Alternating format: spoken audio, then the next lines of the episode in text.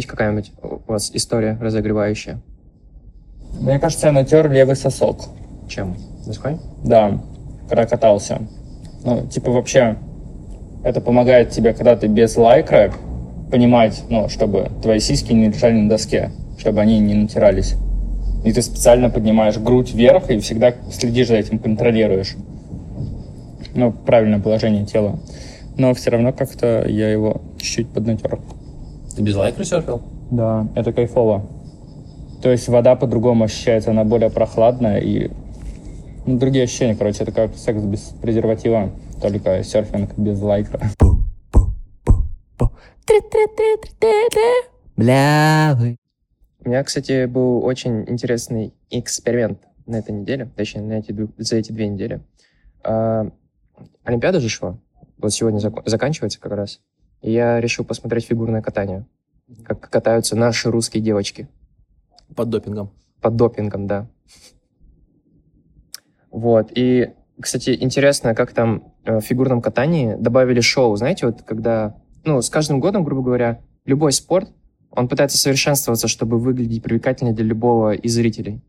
Вот. И сейчас я увидел и удивился тому, что там есть э, в фигурном катании оценки за техническую часть и за художественную. И оценки за техническую часть выставляются в реал-тайме. То есть там, грубо говоря, судьи сразу выставляют оценку, и сразу видно, сколько там заработал за определенный прием фигурист. Вот, и это тоже интересный момент. Что еще было? И вот, и, и типа, и последний инсайт, который я словил, то, что я вообще не воспринимаю танец как искусство. То есть, ну, грубо говоря, не то, что я не считаю танец как искусство, а то, что когда я смотрю танец, я не вижу в этом какого-то сюжета, не вижу какого-то, знаете, художественности. Я просто вижу движение, но не вижу за этим какого-то смысла. У вас есть такое? Да. Я тоже постоянно с этого выпадаю, что типа... Вот ты когда-нибудь ходил на балет? да, ходил. Один раз. И какие у тебя были такие? Ну, типа, у тебя было такое, что ты понимал сюжет? А, ну, я ходил на Анну Каренину, и если бы мне, ну, не рассказали, наверное, я бы особо, не, ну, там, может быть, что-то понял, но как бы в деталях э, вряд ли бы раскусил всю фишку. Просто я тоже про это как-то недавно думал. А, а, я очень думал, когда я пересматривал восьмую серию «Эйфории», и там вот это Кейси катается, и я пытался... Ну, а там это как бы чередуется с рядом, с обычным, да, видео рядом сюжетным. И я пытался понять, они связаны как-то или нет, то, что показывают, что происходит в а, жизни у них, и то, какие она там приемы делает, как она откатывает, связано это или нет. И, ну, такой подгон происходит, типа такой, а, ну да, наверное, да. Потом такой, да, не, нет, как бы ни хера, это просто она катается все. Вот я так ничего там такого и не увидел. Хотя, скорее всего, ну, закладывалось такое. Наверное, да. А что скажешь, коренной петербуржцы насчет танцев? Ну, я занимался танцами несколько лет. Хип-хоп, хаус. Мм. В школьные годы с шестого или с пятого по класс девятый где-то ну так, довольно долго. И когда ты танцуешь, ну, ты в моменте испытываешь как раз-таки просто появление энергии, удовольствия, вот это все. А когда ты, ну, то есть у тебя куча всяких различных эмоций. Ну, например, если смотришь балет, мне балет, ну, типа, ну, я что-то понимаю, ну, не то чтобы, я не знаю, понимаю что-то, но что-то свое я понимаю. И, ну, так явного отторжения у меня нет. Вот. Но именно как искусство, да, я это считаю и да, иногда мне это приносит удовольствие. Вот сейчас у меня одна знакомая знакомая приехала в Бразилию, в Рио-де-Жанейро. И там отменили из-за ковида карнавал. Вот он должен был сейчас проходить. Она прям, ну, танцовщица. Танцовщица? Танцовщица, как правильно? Стриптизерша. Ну, короче, танцует, и она танцует самбу. И она выкладывает кучу всяких историй, как там все люди танцуют, как она ходит на занятия. И это прям очень классно. То есть ты смотришь и такой, типа, блин, я бы тоже хотел пробовать. Бля. Вчера вечером вот я начал смотреть новый видос Татьяны Эдельман угу. про Пушкина. Угу. Ну вот, сегодня утром досмотрел. Да, сказал, Татьяна? Да, блин, у меня что-то уже в Пушкин все. Татьяна, да. Тамара. про Пушкина было очень интересно. Что нового узнал, что в каких там 70-х годах, 60-е, 70-е годы 19 века, что до Пушкина вообще практически дела не было, потому что там просто пиздец творился в стране. Вот. И все его такие вот сказки там про любовь, морковь, про это все. Ну, типа, люди были заняты всякими такими супер проблемами своей жизни. Вот. То есть это мне понравилось, и тут я подчеркнул. А когда его, грубо говоря, захайпили? Когда Пушкин в хайп попал? В Советском Союзе или когда? О, в Советском Союзе он не ну, типа, он прям приобрел, приобрел такую... Он, типа, ну, всегда был известен, но не особо к нему его так много читали, и в то время не особо было много копий его книг. То есть, например, там в 40-е 50-е годы... В каком году он умер? В 38 ну, короче, после смерти о Пушкине, ну, не так много людей знали, потому что его рукописей было очень мало. Угу. Вот. И были какие-то там, ну, важные просто там либо чиновник, либо, ну, человек, который прям хотел взять и опубликовать там полное собрание сочинений. То есть он брал, вкладывал какую-то работу там и, ну, типа, печатал. До этого было очень, ну, не так много его книг. То есть в основном были знакомы какие-то литераторы с Пушкиным. Вот. А особый такой хайп это, скорее всего, Серебряный век. То есть, когда, ну, прям вот все поэты, писатели Серебряного века, вот, ну, начала 20 века, они очень шарили вообще во всем литературном творчестве многих людей. Вот. Ну, а так, именно хайп Пушкину дал Белинский, но в то время, типа, у Белинского был больше, большая популярность, чем у Пушкина, типа, mm как у критика литературного. Потому Но... что у него была своя улица в Питере. С барами. Я знаю, я как-то читал книгу. Единственное, что... Э, как же она там называлась? Короче, суть книги про то, что медики рассказывают интересные медицинские истории, которые повлияли на общую историю мира. А. И там типа... А, смерть замечательных людей, все вспомнил. И там рассказывается про смерть э, известных личностей из-за чего умирали, как умирали и так далее. Там был сегмент про Пушкина, и я удивился, когда узнал, что Пушкин, оказывается, не сразу после дуэли умер, а дней пять или шесть умирал. Угу. Типа, и плюс, если бы ему попались нормальные доктора, он бы, в принципе, мог выжить. Да, и многие говорят про пенициллин. Если бы он был в то время изобретен, то типа тоже был большой шанс, что он выжил бы. Или бессмертие.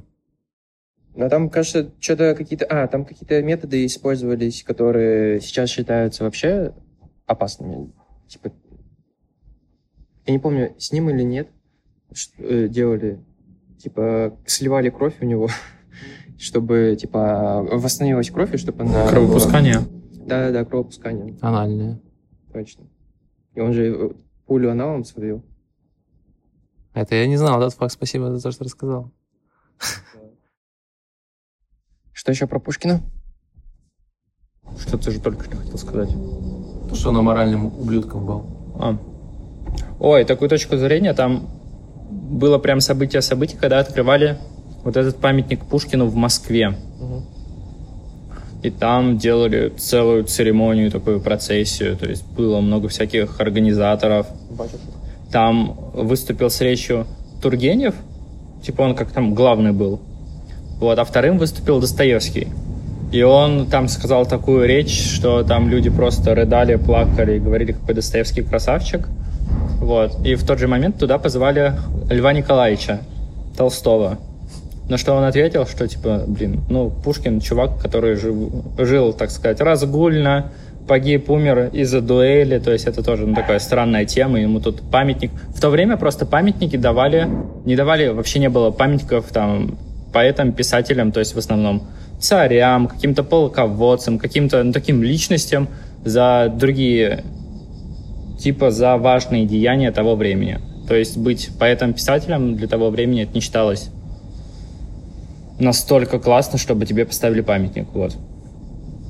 Интересно. И Толстой, ну, не пришел на это все. Захейтил. Ну, да. Сам такой разгульный образ жизни вел. И теперь такой лицемер. Но это уже когда он стал взрослым, он же поменялся, у него там был. Хуй. И мне почему-то хочется... Вот у меня есть какой-то список именно о, людей, которых мне хочется проч- прочесть. Это Достоевский, это Зощенко, который лежит прям уже скачанный, я еще не открыл его. И что-то из Пушкина. Вот еще не знаю, что, я бы с удовольствием его бы почитал. А Зощенко это кто? О, Писатель... Ну, ничего у него известно. Я не помню название, но я хорошо запомнил от нескольких людей, что когда у тебя ну, такой упадок в настроении, тебе грустно, ну, испытываешь, ну, не депрессию испытываешь, а какое-то подавленное состояние, чтобы от него избавиться, надо прочитать Довлатова, просто все, что угодно. То есть, что там написано, это просто... У меня такое было, и это очень сильно поднимало настроение, и ты просто переключался в другую жизнь, вот, и понимал, что там вообще пиздец был. Типа, ну, твое это прям вообще цветочки. Вот, и Зощенко. Довлатова я много прочитал, а Зощенко еще не, ничего, так что не знаю, но много кто рекомендовал. Бля, Ну вот по поводу классики, ребята, читаю я тут Луция Апулея, Метаморфоза или Золотой осел. Классик Древней Греции, ну, я думаю, все знают про это произведение, эпопея такая, роман огромный. Не на самом деле не огромный, но, по-моему, в этих, в буксах выпловых у меня 500 страниц занимает. Ну вот, дочитал я, значит, книгу Мартимера Адлера «Как читать книги». И там в конце был список великих книг и преддверие великих книг. Вот. Из преддверия великих книг я уже прочитал, и Антоша тоже уже прочитал. Как он там, как он там называется? Какой же я дурак? Или что-то типа такого. У, у американского такого классика, прозаика, а, я не помню, как у него имя, фамилия, почему-то. То есть я вот поскольку раз пробовал ее запомнить, и все забывал. И, ну, там, я про него прочитал, что это был такой чувак, который повлиял потом на Шервуд Андерсон, который повлиял на этот, на многих уже таких известных э, классиков по типу там Хемингуэя, вот, что они там как бы, они в принципе с ним плюс-минус в одно время жили, но как бы они вдохновлялись. Вот. А, ну, такой мел, маленький такой рассказик мелкий, как бы, не знаю, там, ну, просто такая вот проза классическая, прикольная, написанная таким простым языком, понятным, который тебя просто погружает так вот в мир, в переживания этого чувака. Там суть в том, что э, ну, такое, типа, вообще отрывок, грубо говоря, из жизни э, там 19-летнего парня, который начал работать э, э, на мужика, который предоставляет коней на скачки. Вот. И он как бы обслуживает этого коня, и там он типа за это все дело шарит. И потом как бы он уже немножечко проапгрейдился, там перешел куда-то в другую э, компашку работать. Вот. И приходит на эти скачки, уже как бы подзаработав денег, и сидит там, и видит прикольную компанию, там парень с девушкой и сестрой, и как бы начинает с ними общаться, и там рассказывать, типа, ну вот, сейчас этот конь выиграет, тоси-боси, потому-то, и начинает про себя рассказывать, и начинает пиздеть, как бы, что он вот работает там с чуваком, который этим конем занимается, хотя он как бы не является этим парнем. Ну и вот, и так как бы на, про себя напиздел, при этом у них как бы классное общение сложилось вот с этой сестрой. И он такой думает, блин, какая она классная, вообще девчонка там, было бы классно с ней замутить, но из-за того, что он напиздел, и как бы ему уже было стыдно во всем этом признаваться, как бы они, ну, типа, он там с ними потусил, они уехали, и все, и, и на этом плюс-минус рассказ заканчивается, но просто прикольно его внутренние переживания по этому поводу рассказываются, вот. А этот э, Луций... Так мораль-то... Мораль я не знаю, на самом деле. Я не, ну, типа, мораль, конечно, по идее в том, что не пиздеть, как бы, вот, но это такая, ну, на самом деле прикольная. Не, ситуация просто вообще прикольная. То есть я себя как будто немножечко, или не себя, кого-то я в этом узнавал, что-то как будто есть кино похоже, что-то такое. Прям такой нарратив очень э, классический, можно сказать, известный такой, что часто такое происходит. У тебя было, была история, что ну, типа, что-то похожее. Ты пиздел, а потом тебе было за это стыдно. Возможно, была, я же просто не помню. Кося просто так много пиздит, Да. что не замечает из-за этого. Мне просто это немножечко напоминает, ну, как бы, совсем отдаленно, потому что там про другое. Но вот есть такой советский фильм «Курьер». Классика. Да, вот всем рекомендую посмотреть. Мне прям очень нравится. И там тоже чувак очень много пиздел, как бы. Вот, и просто... э, И э, я себя в этом чуваке немножечко узнавал. Вот. Но вот я сейчас считаю, это Луций, Апулей, Метаморфозы, и там вообще прикольно, мне прям очень нравится, мне заходит, потому что, ну, я думал, как бы вот Древняя Греция, там, типа, сейчас что-то будет такой высокий парный язык, там... Душнота. будет- да, это, да. А там, там, конечно, ну, э, как бы написано немножечко таким языком, типа, еще все-таки изъебистым, но при этом э, сюжет понятный. И, как бы, ситуации, которые там происходят, они такие экшоновые, как бы. Вот, про то, что там, да, вот эти вот ведьмы обоссали главного, не главного героя, а чувака, который главному герою там историю рассказал. В общем, там очень много такой трешатины, например, про то, что вот главного героя в какой-то момент превратили в осла, ну, точнее, вот сам долбоеб. Он, э, э, он, он поселился у мужика э, жить, которого жена ведьма. Ему все про это говорили, но ему было интересно в целом, что такое вообще, как это реально существует, типа, блин, работает, не работает. Вот. И трахался со служанкой этого хозяина этого дома. Вот. А эта служанка помогала жене, ведьме. Вот, и в какой-то момент она что-то ему там проговорилась, и э, он такой, блин, а давай ты меня в следующий раз, когда она там будет что-нибудь делать, ты меня позовешь, и чтобы я посмотрел.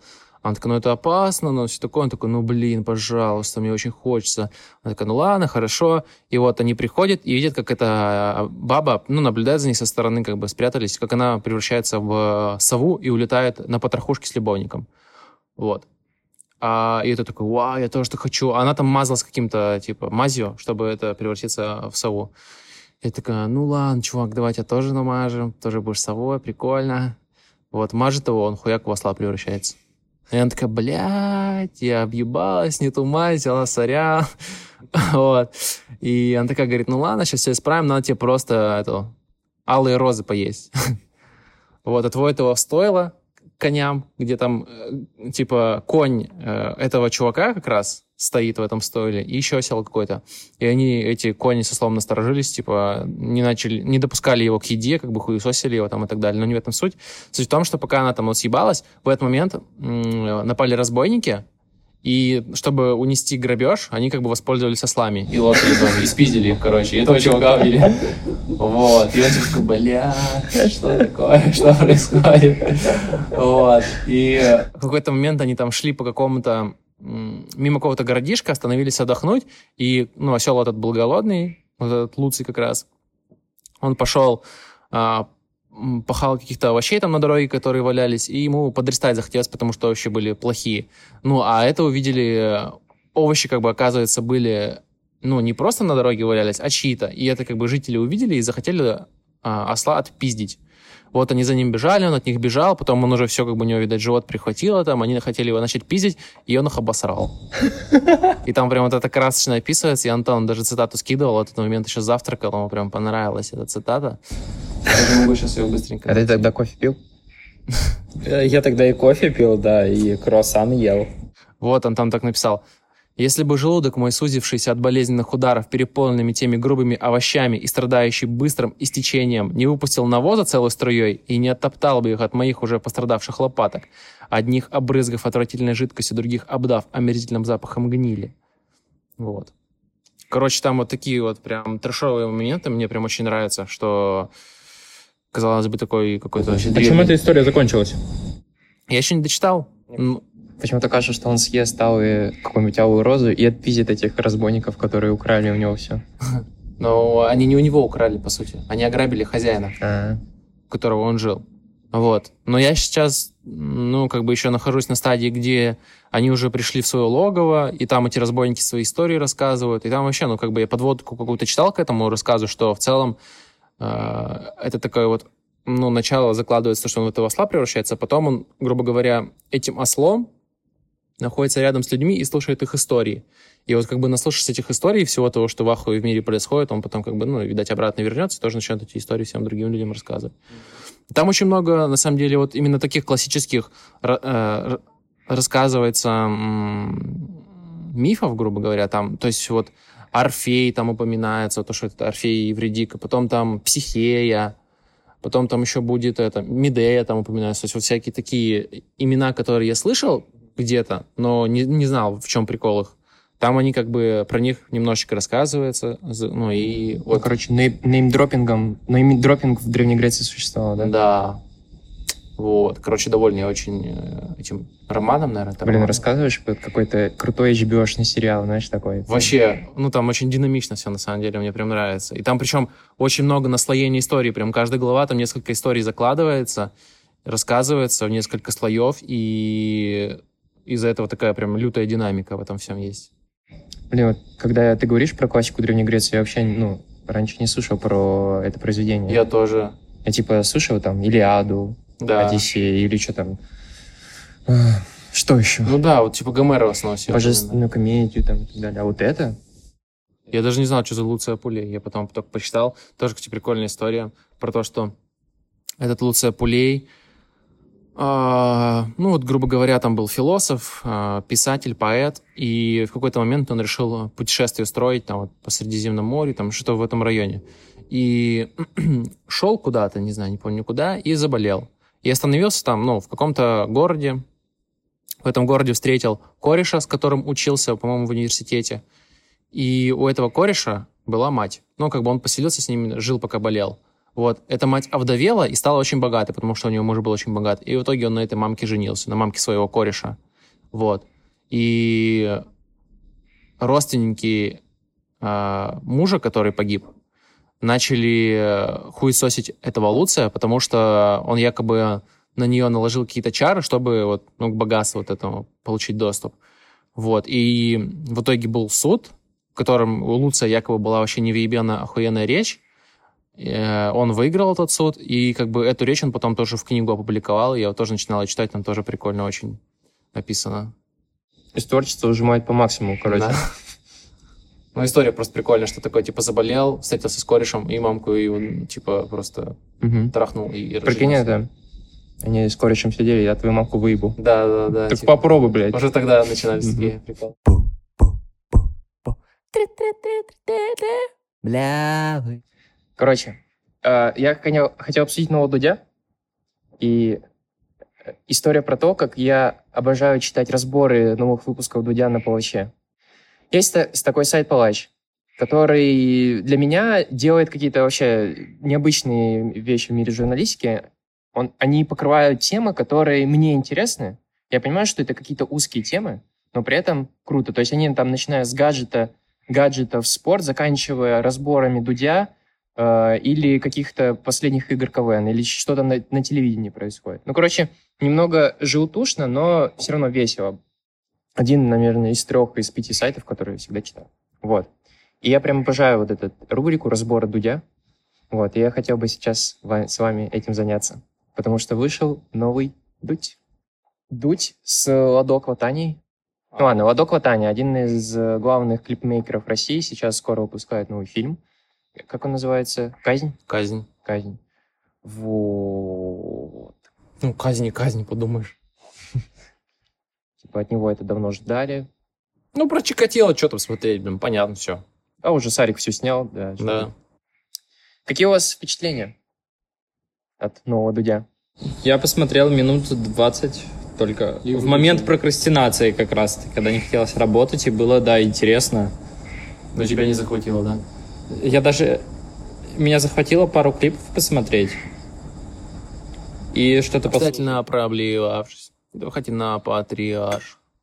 Я биваю бички в перила, ожидая свой Киа Рио. Ну, потом я отвлекся на работу, а потом я закончил и пошел спать. Отвлекся на работу. Ну, так и было.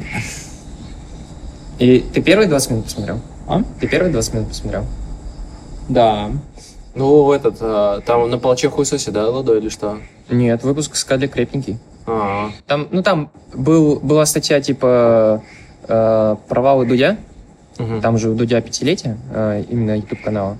Вот, и там, грубо говоря, ретроспектива этих последних пяти лет, вспоминали лучшие выпуски, и вот сейчас вспоминали провалы. Вот, ну и там, типа, одной строкой говорилось то, что выпуск этот крепенький получился. М. Вот. А, какое у тебя впечатление, Косян? А у меня особо от Дудя нету, знаешь, каких-то Ожиданий? ну, и впечатлений. Я как-то смотрю просто, чтобы как-то такой хорошенький контентик пропустить через себя, который такой, от которого я не отвлекусь. Вот. Ну, типа, нету никаких там вау или разочарований. Просто норм. Дудь как дудь, да? Да, ладо как ладо. Ну, я знал про этого чувака раньше. Только этот, мне понравилось, Чем? что они в Тбилиси были немножечко такое, Мгм. ностальжи было. Да, кстати. Ну, причем показать Тбилиси не совсем тот, где мы были. Да, мне бы в том тоже хотелось бы побывать. То Прикольно. Да, вот только живой, да, Би- Тбилиси. Да. Я его хай- хайлайтами посмотрел, ну, то есть по тайм-кодам. Вот. И единственное, что я прям запомнил, ну, я, я несколько моментов запомнил. Первое, это, естественно, я офигел от того, что Ладо Кватания женится на Маниже. Этого я не, не ожидал. Я знал, что Маниж... Ну, я слежу за Манижей, я знал, что и предложение сделали, но я не сращивал, что это Ладо. Вот. А почему, когда я тебя спрашивал, когда выпуск Дудя вышел, и ты включил момент, я, я спросил, о, они что, с Манижей встречаются? Такой, ну да. Типа, как будто ты шаришь, такой, ну да, встречаются. Я не ну, помню. да. Типа, Ну, видимо, я посмотрел, я это уже шарю. новость нихуя. Я типа, уже шарю, чувак, типа. Это все давно знали. Вот. И второй момент, что меня впечатлил. То есть я впечатлило просто, как один мужик уходит за другую бабу, да? Да, да, да. Ну, блин, потому что вот реально, как будто интервью, понятно, что, возможно, полезно, его нужно смотреть полностью. Я смотрел только по тайм-кодам, но как будто... Вот я как... Последние выпуски с комиками я прям тщательно пересматриваю, смотрю, мне нравится. А вот... э, вот почему-то интервью с Владо, я понимаю, что оно интересное, но мне почему-то нет желания его полностью смотреть. Вот. вот раньше я понимаю, что Дудя я смотрел прямо от, от и до, от корочки до корочки. А сейчас уже нужно заинтересовать гостем. гостем. М. Типа последнее реально, что я там пересматривал хорошо, это вот когда Слава Комиссаренко вышел. Я, кстати, не знал, что они карифанятся с этим, с Найшулером. Да. Да, я знал. Это я знал. Это я знал. Мгм. Это я знал. Дуть и дуть, короче. Пошел он нахуй. Впечатлений от Дудя все меньше и меньше. Но Но. я еще посмотрел подкаст с Александром Палем. У Сережи Мезенцева? Да. Ну что, как? Ну, оказалось, мне почему-то казалось, что с Палем есть много интервью, а они там, ну, Сережа говорит там про то, что, типа, о, с тобой так интервью мало и так далее.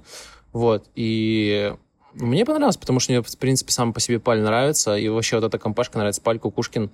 И они там Кукушкина еще обсуждали, пытались ему позвонить, он там трубку не брал, они обсуждали всякие приколы Кукушкина, типа, что там он после, когда подкаст Сережа записал с Кукушкиным, после этого Кукушкин там повозил его по городу, и потом привез его домой, и где-то час на пороге у него стоял и требовал, чтобы тот ему, типа, какой-то подарок сделал за то, что он к нему пришел на подкаст, а то Сережа ему часы подарил. Вот. Или про то, что там Кукушкин э, записан у Паля в, в телефоне как что-то кардинал анал или как-то так. Потому что он в какой-то момент ему позвонил, такой говорит, все, слушай, Саня, я тут придумал, у меня будет новый образ, называй меня только кардинал анал, пожалуйста. И Саня типа, так, хорошо, ты хочешь поиграть в эту игру, сука, давай поиграем с тобой. Записал его везде, на людях с ним так обращался, общался. И другие люди тоже так с ним общались, но потом он это как бы попросил убрать, потому что у него, видать, какие-то, э, грубо говоря, когда он там с какими-то чуваками по типу продюсеров общался, а его так все называют, у него у некоторых это вопросы вызывало, но Саня продолжает так типа делать. Вот. И там они обсуждали про то, что вот Паль и Кукушкин вообще такие разные, как они вместе вообще могут дружить. Вот. И, ну, приятное впечатление от подкаста. Я так посидел, там на X2 послушал, кайфанул, захотел горько пересмотреть. А, еще раз? Да, А что мы вчера смотрели? Почему Гурик? А, мы еще смотрели вписку с Орловым, да? да. И из-за этого. Ну, вписка с Орловым как, типа, как вписка, типа. Ну, хорошая, да, тоже. Да. как- как- Орлов много историй рассказывал, как обычно. Вот. Лучше посмотрите э, 35 минут стендапа Орлова. Называется «История триумфального возвращения». История про то, как он, как они с Дудем. Ну, то есть они записали выпуск с Дудем в Якутии и возвращались обратно. Вот как история про то, как они застряли в аэропорту. Очень кайфовый, очень классный сторителлинг. Я прям вообще пару раз... Я, кажется, два раза пересмотрел это. Мгм. Супер топ. Что еще? Интервью какие-нибудь? Я вообще, на самом деле, мало YouTube контент на этой неделе смотрел. А что ты смотрел? Да ничего, читал просто. Конечно, книжки это топ, это вообще рекомендую всем. Книги это источник знаний, а YouTube это ваша деградация. Блин, я когда слышу, что ты прочитал какую-то очередную книгу, вместо того, чтобы порадоваться, я какую-то такую зависть и соперничество испытываю. Ах ты, сука. Ты, сука, да, прочитал книгу? Нет, ты, сука. А я, сука? Да. Ну, блядь, человек такой нахуй. Вот потому что, блядь, я уже месяц этот ебаный Гарри Поттер и методы рационального мышления читаю. И вот как раз вот про него и расскажу. Давай.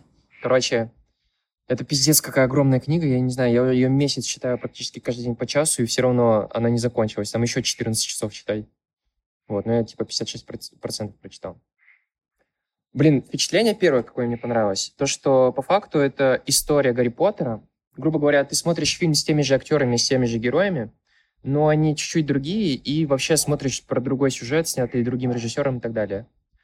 То есть, как будто я вот понял, что я Гарри Поттера почему-то в какой-то... Я не помню, как, как это произошло, но я всего Гарри Поттера сначала посмотрел в фильмах. И поэтому у меня не было такого наслаждения как, э, от чтения книг про Гарри Поттера. То есть я весь сюжет уже знал. То есть я как-то в детстве потребил фильмы, и я весь сюжет знал. И у меня не было такого удовольствия от чтения книг Поттера. А вот от Гарри Поттера и метода рационального мышления у меня как раз появилось вот это как раз то ощущение, когда читаешь Гарри Поттера, ты не знаешь сюжет, ты не знаешь, что произойдет, и получаешь дикое удовольствие. В общем, я получаю удовольствие от этой книги, но иногда кажется, бля, иногда затянуто, иногда, иногда занудно-задротство. Потому что основная, основная тема или основная идея этой книги про то, что что будет, если Гарри Поттер будет рационалистом, то есть что, если его вырастет как э, рационалиста, человека научного, и вот если он с этим подходом будет смотреть на волшебный мир, который создал Джон Роллинг. Вот, и, она, и он там первый 10 глав постоянно обсирает э, Хогвартс, обс- обсирает магический мир, про то, как он несовершенен, нелогичен. Вот. И только потом там появляются какие-то интересные сюжетные повороты, и, и интересно, как там завязывается, э, завязывается история. В общем, вот эта огромная книга, она про первый год обучения Гарри, как я понимаю, в Хогвартсе. Ну, потому что как- кажется, что все так идет. Вот. И вот этот год очень тщательно описывается, и очень много историй. Короче, как будто я вот соскучился по миру Гарри Поттера, это вот, вот эта книга, она супер интересна для того, чтобы удовлетворить мою потребность. И еще какой кайфовый момент про то, что ам, как будто там меньше сцен экшена и меньше какого-то развлекательного экшена и больше какого-то умственного экшена. Знаете, когда герои пытаются обхитрить друг друга, заш- э, как-то за, Крысят. за, закрысить, да, много закрысить. Эти крысят одного, второй крысит первого, и там такие сложные кры- крысокруги разворачиваются, и это интересно слушать. Кстати, Антон, мы вчера играли в Exploding Kittens, настольную игру, и там прям можно много так крысить по-прикольному вообще. Бля, это вообще прям одна из моих любимых игр. Прям я... Первый раз в нее играли? Я в первый, а эти, походу, нет. Нет, ну все равно... Ну, Света, блин, ну, Света все, вы... все катки выиграла. Там, короче, прикол в том, что вот как раз, ну, грубо говоря, из-за того, что ты можешь какое-то ближайшее будущее знать, ты можешь другому человеку поднасрать. Вот, но при этом ты можешь сделать так, чтобы не поднасрать ему, и, короче, ну, прям mind games такие начинаются. Света выиграла, потому что она Просто Мне повезло. кажется, повезло, да. Блядь, ну женщина может только вести. Женская интуиция. Я просто не помню, чтобы... Как будто я там пытался подосрать, Костя А мы там всегда с ней, поднас- грубо говоря, до конца доходили, и там просто либо у нее Ну да. дефьюзов много, ну там, потом там уже рандом был, там две карты оставалось, вот эти вот. Ну, не там. рандом, скорее, просто ты раньше времени карты выкидывал свои. Может быть, да. Короче, да, Exploding Kittens тоже советуем. Супер топ игра. Там, а ты смотрел на эти, на кар- карточки? Там ты- ну, да, я там видел, что там еще какие-то приколы на них есть, но я не успевал особо углядеть. да, там рисовка карточек очень кайфовая. с прикольчиками там всякими жопными, крови черными. Бля. О, давайте я еще расскажу. Давай. Потом я... Про подкаст. Какой? Эндрю Хуберман. Наш любимый. А я в- на прошлый раз про него рассказывал. Вот, значит, есть такой человечек. Эндрю Хуберман. Профессор в Стэнфорде. Что он изучает? А, Кстати, я не знаю, чем именно он занимается, именно в Стэнфорде. У него какая-то лаборатория своя там есть. Ну, он, короче, не, нейробиолог, э, работал... Brain, brain science, да? Neuroscience, neuroscience. Мгм. Вот. И у него есть свой подкаст. Короче, вообще, Эндрю прям топовый мужик. Вот. И был подкаст про... У него вышел этот подкаст еще, ну, короче, давненько, на самом деле, с Анна Липке, а, или Лемпке, Анна Лемпке. Анна Лемпке, она тоже в Стэнфорде, тоже профессор, и там занимается тоже нейросайенсом, и в основном она сфокусирована на работе э, с э, людьми, у которых есть аддикция, э, зависимости, и э, на работе там нейротрансмиттеров, в частности, от дофамина. Вот. И у меня прям есть такой конспектик небольшой по этому подкасту, потому что мне нравится вот именно вот Хубермана почему-то записывать а, какие-то моменты, которые он проговаривает. А, вот, например, то, что я замечал, у меня такое периодически бывает, и почему я это подметил, про то, что он говорил, что в принципе, у нее, короче, в чем суть вообще? Почему а, одна из причин этого выхода подкаста? У Анны Лемки вышла книга, называется «Допамин Nation». Вот, там она через призму нейросайенса и просто обычных человеческих историй, ну, с которыми, с людьми она работала, у которых была зависимость, она вот про все это рассказывает. И там, там начинается с того, что pain и pleasure — это такие две штуки, которые все время рядышком идут, и как бы суть вот в этом. Вот. И он там, они там проговорили, что удовольствие и боль тесно связаны, и чем больше удовольствия ты получаешь, тем больнее будет откат от этого удовольствия. И если, короче, об этом не задумываться и не замечать, то можно скатиться в цикл, когда ты постоянно увеличиваешь удовольствие. Ну, типа, ты, ты как бы не осознаешь, что ты вот это удовольствие увеличиваешь, чтобы не было вот этого бо- болезненного отката. И это может быть стать опасно, потому что будешь увеличивать, увеличивать, увеличивать количество удовольствия, но, соответственно, тогда и уровень боли тебе потом придется испытать гораздо больший. Бля, Вот, Макс, я бы на том месте задумался. Подожди, вот давай подожди остановимся, потому что тезис такой мощный, я прямо сейчас пытаюсь осмыслить его.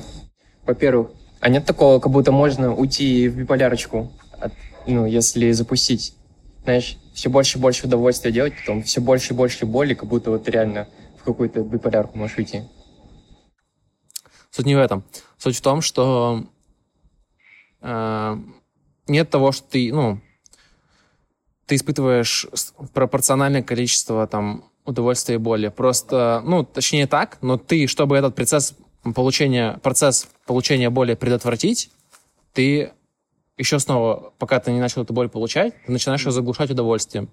Вот. И таким образом, как бы, ты начинаешь эту боль избегать.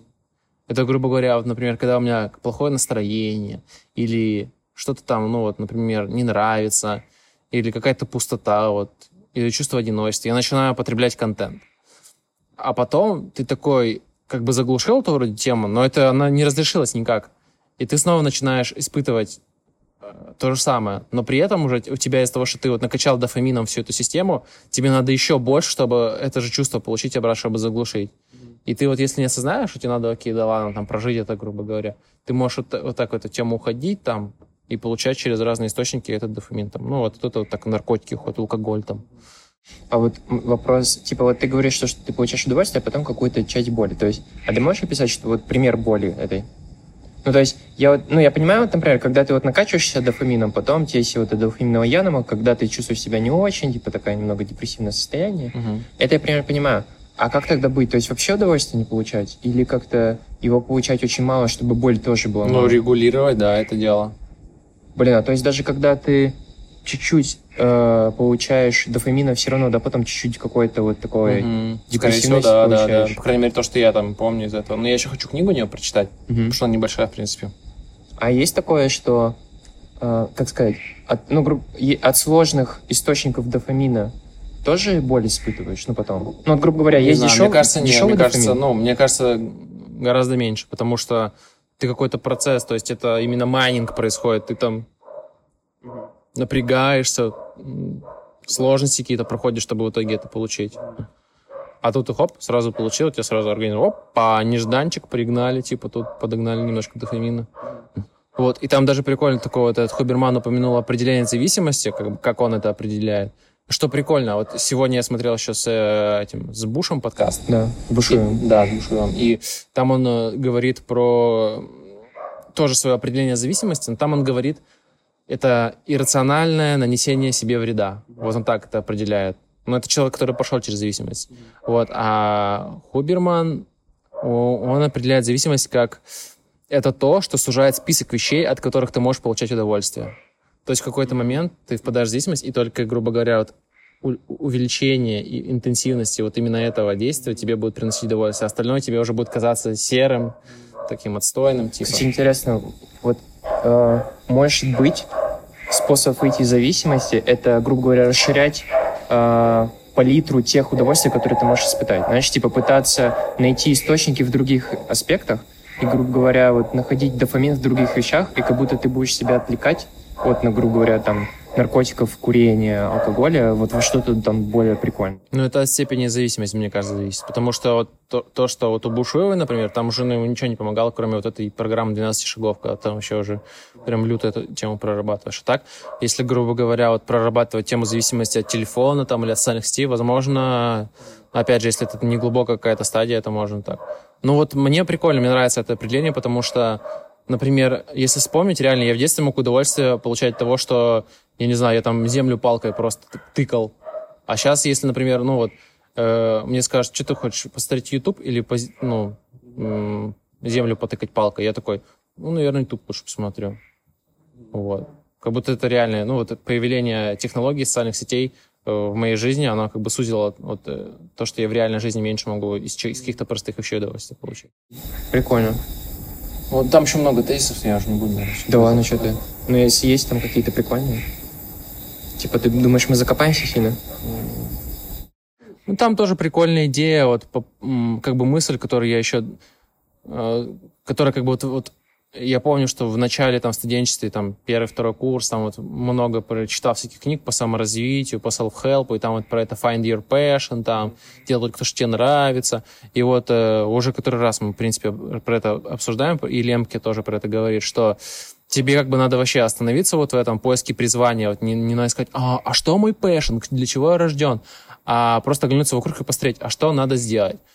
Вот вокруг, типа, вот, например, там трусы у тебя висят, тебе надо трусы повесить, ну, высохшие на полочку. Или, например, те- тебе надо мусор просто вынести, вот. И такие вещи, как бы, могут доставить дофига, дофига удовольствия на самом деле. То есть, если просто ты вот такой, ладно, все, YouTube сейчас не буду ставить, но вот именно вокруг просто в жизни, что мне надо сделать, ты такой, о, нифига, прикольно, я его не смысл, типа, что-то полезное сделал, знаешь, вот, какую-то, что-то зафинишировал, какое-то небольшое дело, исполнил его, как бы полностью сделал, вот. И если об этом как бы люди все вокруг вздумаются, то это как бы еще и мир вокруг поможет получше сделать. Все такие будут типа, делать то, что надо сделать. А, Потом рассказывает, тоже опять же Лемпке, про то, что из обычных вещей сложно получить удовольствие, пока есть штуки в твоей жизни с высоким выбросом дофамина, игры порно, соцсети, наркотики, например. Вот, обыч... От обычных вещей тебе будет сложно удовольствие тогда получить.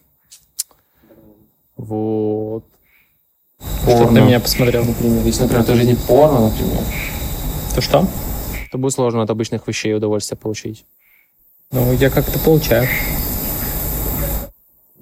Вот, потом тоже, когда я просто что-то как-то меня тема зависимости интересовала в какой-то момент, я тоже про все это читал, и тут тоже она, в принципе, идею рассказывает, про которую я уже слышал, что лонгтерм мышление, мышление вот такое вот на будущее, оно не соответствует устройству нашего мозга, и проще жить в парадигме одного дня, ну, в том плане, что если ты как бы хочешь себя от какой-то зависимости оградить, думать, что вот сегодня я не смотрю порно, например. Только сегодня, как бы. Завтра там похер, что будет. Но потом ты как бы просыпаешься, и завтра ты снова такой, так, ну сегодня, я просто только сегодня не буду смотреть порно, вот. И как бы это как бы немножко хакает мозг, и тебе проще придется через это проходить. Вот. Потом они говорили, что примерно, чтобы разорвать вот э, механизм, вот этот паттерн э, зависимости необходимо 30 дней без взаимодействия с источником дофамина. С 1 по 10 день будет очень тяжко и хуево, будет anxiety, злость, ухудшение сна, импульсивность вырастет. Вот. И потом, типа, к 30 дню тебя, может, попустить, тебе будет попроще. Вот. Про то, что прикольно про э, в этом выпуске рождественском, когда с Ру общается мужик, этот, а, да. Блин, вот. я не помню, как его зовут. Али. Али. Али, да. И он там ей рассказывает про то, что, ну, как бы, в тебе это было всегда, но потом ты просто употребила, и у тебя вот эти проводочки, они поменялись местами, как бы у тебя что-то поломалось, теперь это всегда с тобой будет.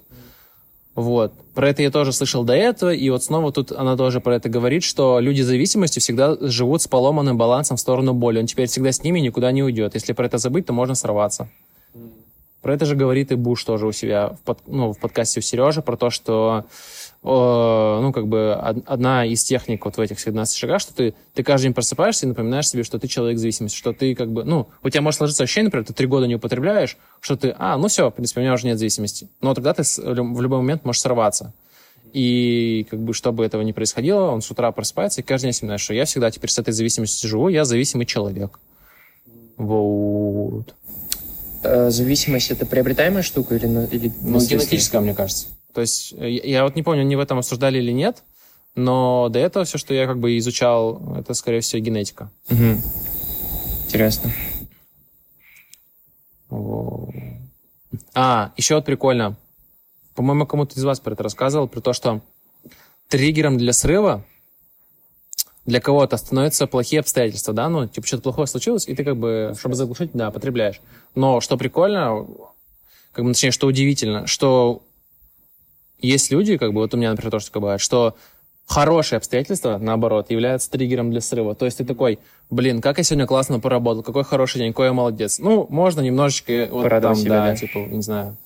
И вот из-за этого ты срываешься. А люди, у которых, ну, соответственно, там сильная зависимость, они потом, да, все по пизде у них идет. Эм, ну да, и вот про это, что Хуберман рассказал, что у него есть чувак, друг, который уже трезв в 40 лет, ему помогло осознание того, что в этом деле, как бы далеко ты не зашел, как бы долго ты не оставался трезвым, ты все равно останешься на том же месте. А что это значит? Ну, про то, что ты всегда зависимый, типа, как бы, да. то есть вот ты как бы 40 лет, по идее, трезвый, но ты все равно в той же точке, то, что ты в любой момент, в любую секунду можешь скатиться. Mm. И как бы ты на самом деле никуда не продвинулся, до сих пор зависимый человек. Так много контента про зависимость, эйфория. Буш, э, Хауберман. Интересно. Тебе интересна эта тема? Да, мне вообще эта тема еще интересна, ну, как бы давным-давно уже была. Почему? Не знаю, Давно наверное, из-за бати. Mm. Просто как-то мне всегда было страшно, что я в что-то такое же превращусь. Вот. И, короче, там последнее могу договорить, что вот одна из важных частей выхода из зависимости – это начать говорить правду, так как это влияет на связи в мозгу. Ведь ты обманываешь себя, когда тебе хочется, например, пива, потому что ты думаешь о своем желании сейчас, а важно задать вопрос, как я буду себя чувствовать завтра, как это повлияет на мою жизнь через полгода, и честно на него ответить саму себе. Ну, типа, э, короче, там поинт в том, что ты начинаешь говорить правду другим, и через это начинаешь, ну, начинаешь себе правду говорить. Потому что, как, как правило, нам легче говорить правду другим, чем себе. Очень часто мозг сам себя обманывает, мы сами, сами себя обманываем. Вот. И чтобы себя не обмануть, вот при вопросе, например, вот я сейчас выпью бутылку вина. Как я себя буду завтра чувствовать? Такой, да, в принципе, нормально, типа. Вот, но если прям по чесноку попытаться ответить, ну, наверное, не очень, на самом деле, это повлияет на мою жизнь. Вот. И если ты как бы сам себе научишься правду говорить через правду с другим, тогда вот. И потом она добивает тем, что как бы вот плюс честность с другими рождает близкие отношения, а близкие отношения вырабатывают дофамин. Бля. Тош, есть у тебя что-нибудь? У меня есть только алгоритмы, которые у меня уже тут. Иногда бывают дозы дофаминов, типа, блин, классно, я это выучил что-то новое, у меня это прикольно получилось. А иногда бывает доза упадка, когда ты понимаешь, что ты тупой, то есть вот решение алгоритма перед тобой, но ты все равно его не догоняешь. И думаешь, давай так, сосредоточься, подумай, на бумажке еще раз прочерти. И иногда я чувствую, какой я тугой бываю. И вот это вот чувство мне не нравится. Ну, блин, это процесс обучения. Ну да, Нормально. да. Да, но в целом я прям кайфую, когда что-то щелкаю, и какие-то, например, уже способы, особенно со словарями, мне прям очень нравятся. Классно. Вот. А как ты э, изучаешь алгоритмы сейчас? А, Там всякие темы есть, то есть, например, там тема по линейному поиску, вот, тема по словарям, и там даются задачки. Вот, то есть такая-то задачка написана А где условно. там? А? Где там? А, на Яндексе прям курс. А. Ну, типа, у Яндекса собес по алгоритмам, и там даже в комментариях пишет, ну, ребят, видимо, у вас никто алгоритмы не проходит, что вы сделали такой курс с задачками из алгоритмов, чтобы хоть кто-то его проходил. Вот. И там основные такие базовые задачи и базовые способы решения. Ну, типа, по там типа линейные алгоритмы, типа проход по циклу и там нахождение и тому подобные случаи. Там задачи со словарями. Ну, до деревьев, до какого-то такого поиска я не доходил. Вот. Иногда, когда у меня не получается самому решить, либо когда ну, что-то как-то туго, либо лень, я смотрю вместе с мужиком, но он все равно, он все пишет на питоне, и в, лю- в любом случае я это все переписываю, проверяю там, пишу какие-то свои тесты, ну и просматриваю. Вот. Либо что-то решаю сам. Ну и, и в целом как бы классно. То есть и даже появилось сознание, раньше мне было, ну, все равно, типа, какой там, ну, типа, надо что-то посчитать, все равно есть какие-то в программах, там, какие-то там циклы сортировки, что-то, что ты, ну, иногда можешь что-то делать. Вот, и раньше я вообще не задумывался, сколько ресурсов, ну, ты можешь потратить. Типа, ну, столько, да и похер. А сейчас мне даже интересно стало, типа, до этого, типа, тут так будет, а тут можно сделать получше. То есть вот это вот знание, она придает какую-то такую внутреннюю, ну, силу, и это прикольно. Вот. Классно. То есть я чувствую, ну, что, типа, я чуть-чуть стал обладать большими какими-то знаниями, и вот прикольно, короче. Ну, и тут много, короче, еще всего всякого. Сейчас четвертая лекция, их всего 10. Вот. А собес у меня 28-го. Че? Нормально еще. А ты прям как настроен? Типа, что, пройти? Уже да, потому что первые два собеса я проходил, ну не то что на отъебись, я в первый собес, ну типа при- примерно знал, к чему готовиться, и как-то что-то проходил. Ко второму собесу я не знал, что учить, и у меня было состояние такое после, ну, после моих поездок, такое подавленное. Мне хотелось вообще написать, типа, блин, ну то есть у меня настроение было супер низкое, и о каком-то думании головы, ну прям мне вообще ничего не хотелось. Я, у меня были мысли, типа, чтобы не выглядеть дураком, либо чтобы что-то это написать. Да, ну, давайте я к вам через полгодика приду. У меня, правда, были такие мысли, типа, написать, ну, все, не хочу. Но потом я подумал, типа, Антон, ты что, слабак даже, иди пострадай, иди. Что, мужик, что ли? Ну, у меня была мысль, типа, что ты боишься каких-то там слабостей, каких-то страхов, типа, нет, иди и пострадай.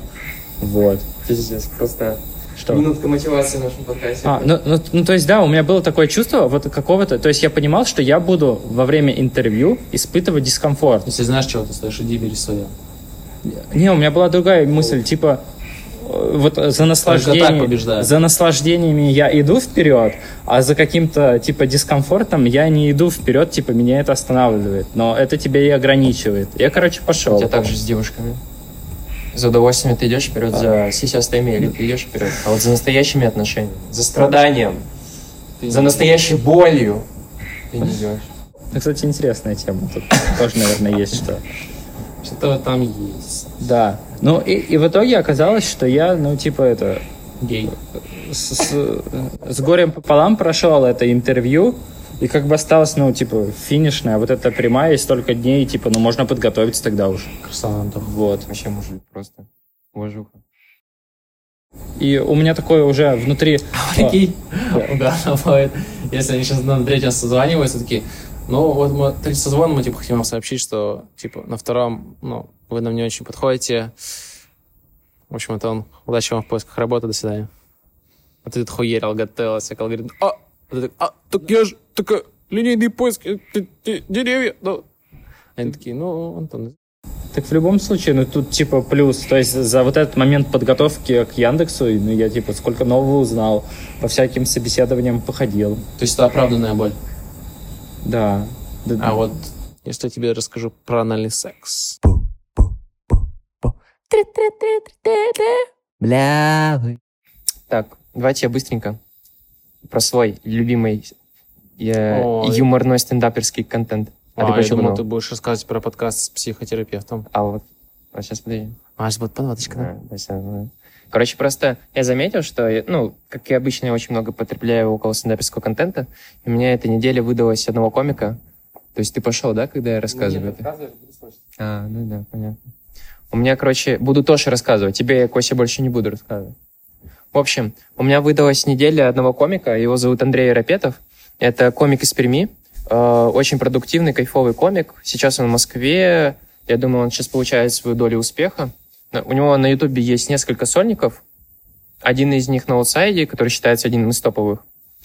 Вот. И все началось с того, что я послушал подкаст с ним. У Давида Квахаджилидзе. В прошлом подкасте я не смог это выговорить. Вот.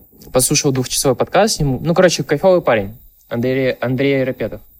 Вот. И там э, в этом подкасте, типа там был такой момент, про- рассказывали про подкаст другой, где Андрей Рапетов э, участвовал. Подкаст называется «Больно у смешно». нас. Да-да-да. У нас тут замкнутые круги подкастов.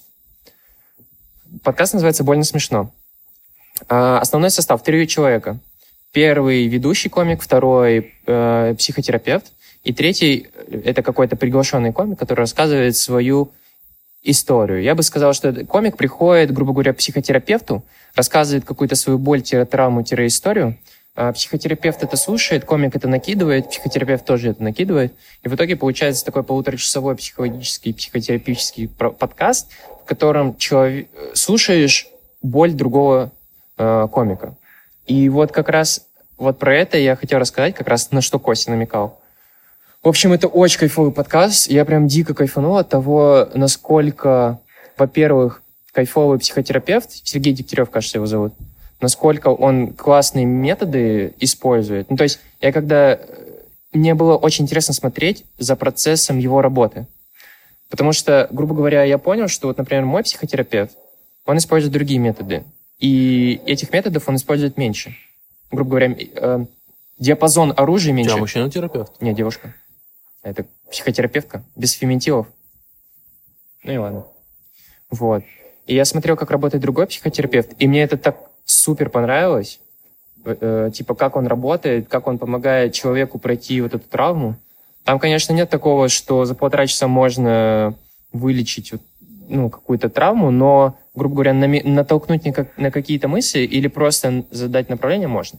Вот, я как раз слушал подкаст с Андреем Арампетом, который вот он рассказывал про свою первую любовь, про то, какие там какие истории случались в них, как, как эта первая любовь его сформировала. В общем, я неожиданно для себя включил это и залип на полтора часа, и тоже всем советую. А ты нам не скидывал? Вот это ты Нет. рассказываешь интересно, и мне бы хотелось... О, да, пос- Вот этот первый? Вот. И плюс еще на этом, на этом канале еще парочку вы- выпусков посмотрел. Мне тоже супер понравилось. Я смотрел с э, Максимом Эламбилой. Вот, тоже рассказывал сначала не просто э, обсуждали, насколько наша нация русских, ну, какое у нее ментальное здоровье в общем. И там интересный вывод про то, что еще, я бы, ну, как, как бы так сказать, не сформировано еще на уровне какого-то подростка. Вот. И потом там рассказывал, они обсуждали, что такое быть хорошим отцом. А, а мне просто хочется вопрос, как, Антон, ты думаешь, на тебя, тебя первая любовь как-то сформировала как человека? Первая любовь. Это, скорее всего... Да, наверное. Вторые отношения были. Ну, типа, в первые отношения это были просто попробовать потрахаться. Вот. Потом ты понял, что гейский секс не твое, да? Нет. Нет, нет. А именно, типа, отношения, когда я испытывал чувство, так, именно чувство любви-любви, это были вторые отношения. И А что там тебя сформировало? А? Что там они у тебя сформировали? Я за этот период сильно эмоционально повзрослел. Это что значит? Ну, сложно, Костя, так сказать. Надо подумать, блин, это долго будет. Да, то есть, хочешь, ну, ты признаешь, что ты эту фразу просто бросил, чтобы, типа, Да, так, ну, это базовая, ну, это такая фраза, которой можно, ну, такая заглушечка, пробочка. То есть, что там надо подумать и раскопать. А это, типа, дает какую-то такую картину. Просто надо сейчас немножко вернуться назад и попытаться понять свои чувства. То есть, вот так вот. Потому что я же это вообще давно не думал над этим. Ладно. То есть, надо достать какие-то фраг- фрагменты из, своего, из своей памяти. Ладно, хорошо, прости, что задал тебе такой сложный вопрос. Вот. Ну и закончу про неделю Андрея Рапетова. Потом я посмотрел сольник на аутсайде, называется «Чем богаты?». И там 40 минут материала, в общем, которым он... Общая тема, типа вещей, вещизма, хранения вещей, про то, как э, по-разному люди относятся к вещам и так далее. Вот, очень кайфовый. Э, классно заканчивается, классная концовка с рюкзаком. Какие там тезисы? Тезисы? Тезисы нам можешь рассказать Нет, вкратце? тезисы нет, не буду рассказывать. Это как я бы тебе сейчас стендап-концерт со всеми шутками бы пересказал. Ну, какие-то такие завязочки Да, там, Не, ну я вам примерно общую тематику рассказал, что удивительно для меня, потому что, то есть, по факту 40 минут на одну тему, что редко встречается. Вот, а потом вчера, в субботу, вышел новый разгоны, тоже с Арапетовым, там, с Чужим, э, с Гавриловым, Халитовым и... и еще с кем-то. Ну, короче, тоже классный выпуск разгонов вышел, тоже с Арапетовым. И он там рассказывает такую историю дичайшую, просто я не буду сейчас рассказывать, хотя он расскажу. Он, разгон там в том, разгон в том, точнее, он просто рассказывал историю, как его прадедушка убил его внука. Он отсидел 8 лет и вернулся в свою семью. Вот. И про это разгон. Ну, то есть он так еще рассказывает немного так, немного... Не знаю, как рассказывать такую историю, потому что... Вот, а народ слушает тоже не понимает, как, Хм. как жить, ну, как, как разгонять на эту тему. Хм. Вот. Вот такая вот у меня неделя Андрея Рапетова. Ой, блин, сейчас окончание записать или нет? Эм, может, вы мне поможете? Всем пока. Бля, вы.